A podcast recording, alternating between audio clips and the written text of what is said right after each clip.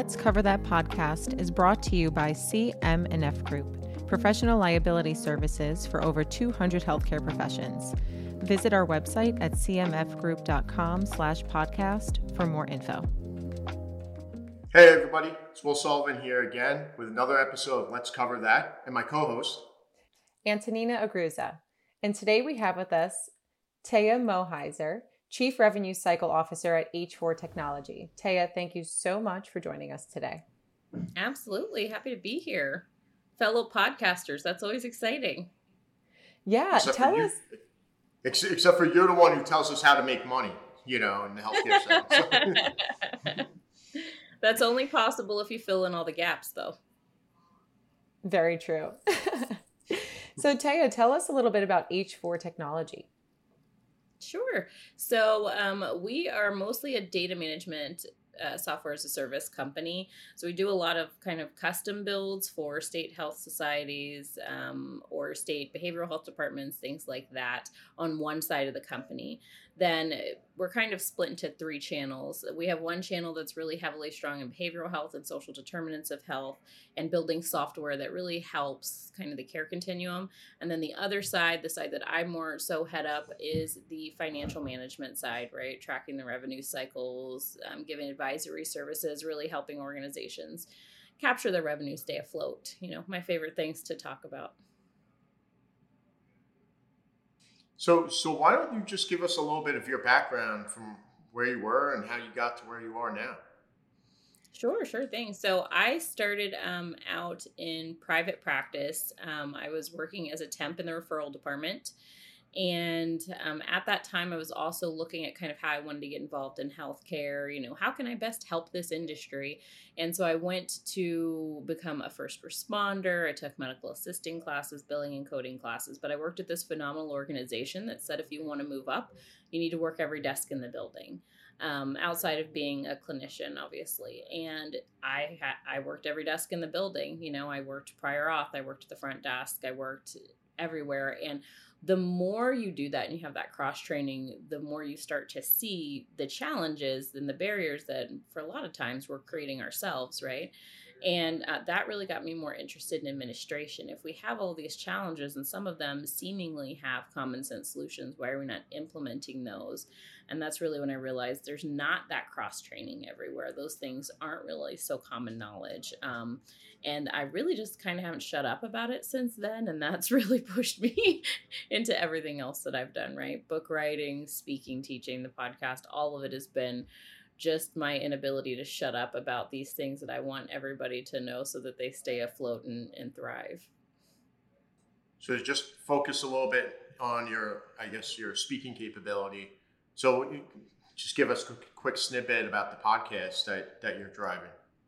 Oh, sure. So um, I co host Rev Dive with Kem Tolliver. She's sort of my partner in success, I call her, but Kem and I have been talking nonstop about revenue cycle management probably for about 10 years. Uh, we speak a lot for Practice Management Institute, MGMA, HIMSS, AAPC, you know, just kind of going in and teaching the actual revenue cycle. But Rev Dive is a little bit separate because it's it's for people that are like us, right? We're looking for those folks that can't stop thinking about the revenue cycle and how to improve it and how to make it better. And they have really super unique questions, and we want to be able to answer those on the show as much as possible while giving them updates um, as much as we can for what really is going to impact their job and their roles and their positions.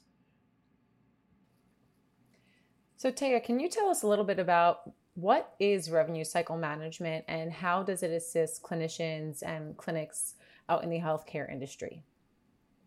Yeah, great question. So, revenue cycle the re- actual revenue cycle is really the the building block foundation of whether or not your facility is going to be successful because it's it starts off well before the patient's been seen. The revenue cycle kicks off when you first talk to the patient on the phone and you're getting them scheduled for a visit and you need to obtain accurate information demographics etc because that's going to impact whether or not you're getting paid on the back end. But the revenue cycle starts there and it continues all the way through past the point of check in check out seeing the patient, coding, billing, um, whether or not you get paid, following up on that payment, getting patient responsibilities collected. and then the reporting and all of that that takes place way way after the patient's been seen to drive kind of your future strategy so all in all that revenue cycle component touches every single piece of the organization right touches the front desk the medical assistants billing obviously medical records and so it's really this central foundational structure that organizations have to have really secure to ensure that long term kind of financial viability. So, so really, you know, RCM or revenue cycle management is is really for like our our background and for people in an overall, you know, consumer market. It's just client journey. It seems like, yeah. and how the company operates in alignment with that from the first touch point to the last, and future facing to kind of make you more sticky, retain clients or patients, make sure you kind of, you know, get the best out of uh, what you provide to them quality wise, but also gain enough revenue. Um, when when you start looking at what things are going on these days, what what are like the three major kind of unknown like what are the unknowns in RCM that people just don't even bring up commonly? You know, there's so many things that um, that that come up, and I think one you just drove home, right? This this is in another industry. This would be called the customer journey, and we do need to think of things in that format. I think we fail a lot um, as healthcare leaders to look to other industries for examples of what we can do better and ways we can use knowledge that already exists and apply it to what we're doing. I think there's some things that we really take as um, almost as standards, as just things that, well, this is healthcare, so thereby I have to deal with this. And that's mm-hmm. just not the case, you know? So, for example, denials people are constantly looking at how can I better manage my denials? How can I better attack those or apply staff to those or improve my process management, you know, tools put those things in place to drive performance. And really we should be looking at why are they happening in the first place and how do we stop them from happening at all? You know so there there are things like that um, and i would say the third for me would be looking at the allowable amounts. For some organizations that's hard to get to is to, to see what they're actually supposed to be paid. But healthcare is one of those industries where you get into payment and sometimes you don't know if that's what you were supposed to receive you know? And you can go back and look at your contract which has a base rate that's a percentage of another rate that doesn't apply in the circumstances a b and c or applies with a percentage an additional percentage if you know x y and z happened. So it can be very challenging you know? It's it's i was talking to somebody the other day it's like going to a yard sale and saying hey, I'm going to buy this lotion for you. I'm going to give you $17.50 for it. And you have no idea whether or not that's right. Yeah. You know, that it's it's a very very unique industry in which we're billing not we should know what we're going to get paid, right? We contracted that out. But there's so many formulas that are applied to that that after that contract, you know, that it's very, very difficult. And if you're at a private practice level or even sometimes at a hospital level, you may not have the resources technologically to put into place to understand what you should have been paid. So you're basically just taking what you get and hoping that it was right. So, yeah, that's interesting. Uh, you know, one, one of the things that brings up to me immediately is like, this whole transition that we've been trying to push on, you know, going from fee for service into quality you know value based care is that it sounds like there's just a ton of hurdles if you're kind of pushing an ACO or you're focusing on kind of doing the value based care shift to understand what is your revenue impact going to be outside of you, you know you're focused on like what's the allowable amount than actual quality of care metrics which could negatively impact you and can lose revenue as well on top of the miscoding right? Well that's why you kind of just have to at a certain point say, okay, well, did we get paid? Awesome. Let's look at whether or not that was right later because you don't have the time to focus on that. And I think the other challenge that you have with the shift to value is patient attribution and deattribution because we see that very very commonly where you have you know you've gotten paid for this number of patients to treat them for January to March, let's say, right? We're talking Q1. Then we do a true up in in April and we realize, oh wait, because of how we calculated, not you, but how we calculated who was actually treating that patient, this money doesn't go to you anymore now. It goes to a hospital over here. Then you as a private practice are like well i continue to see that patient but you are no longer the attributed provider. You're not getting that capitated rate anymore. So that's also impacted your revenue so it's it's really looking at all of these complicated metrics and trying to estimate how you're getting paid when you're going to get paid it can get really overwhelming for organizations really quickly and i think that's one of the reasons why you know, when Kem and I started talking about revenue cycle and wouldn't shut up, I think that's one of the reasons why people were listening is because it is extremely complicated and they need help. Yeah, one one thing I wanted to add in there, just of of note, that's been kind of shifting into the insurance market with healthcare entities is actually covering the losses of the value-based care business entity on you know what's the most you won't make in a year and ensuring that loss essentially. Like you said there's there's a timeline of a true up where you might not be able to attribute it to their value-based care that you've done and mm-hmm. not make the revenue. And it's really a negative impact that's a, a big kind of you know question mark in your year so interesting well and i think that there's also been a lot of conversation about uh, particularly at the federal level and with federal insurance programs, how are we driving that calculation? So if you look at like the proposed rule that came out for next year for 2023, they're looking at including some additional um, specialty services in for out attribution calculations because it's just something that we don't really have netted out well yet, right? There's still some kinks in that. So, Taya, from your point of view, what do you think the future of RCM is?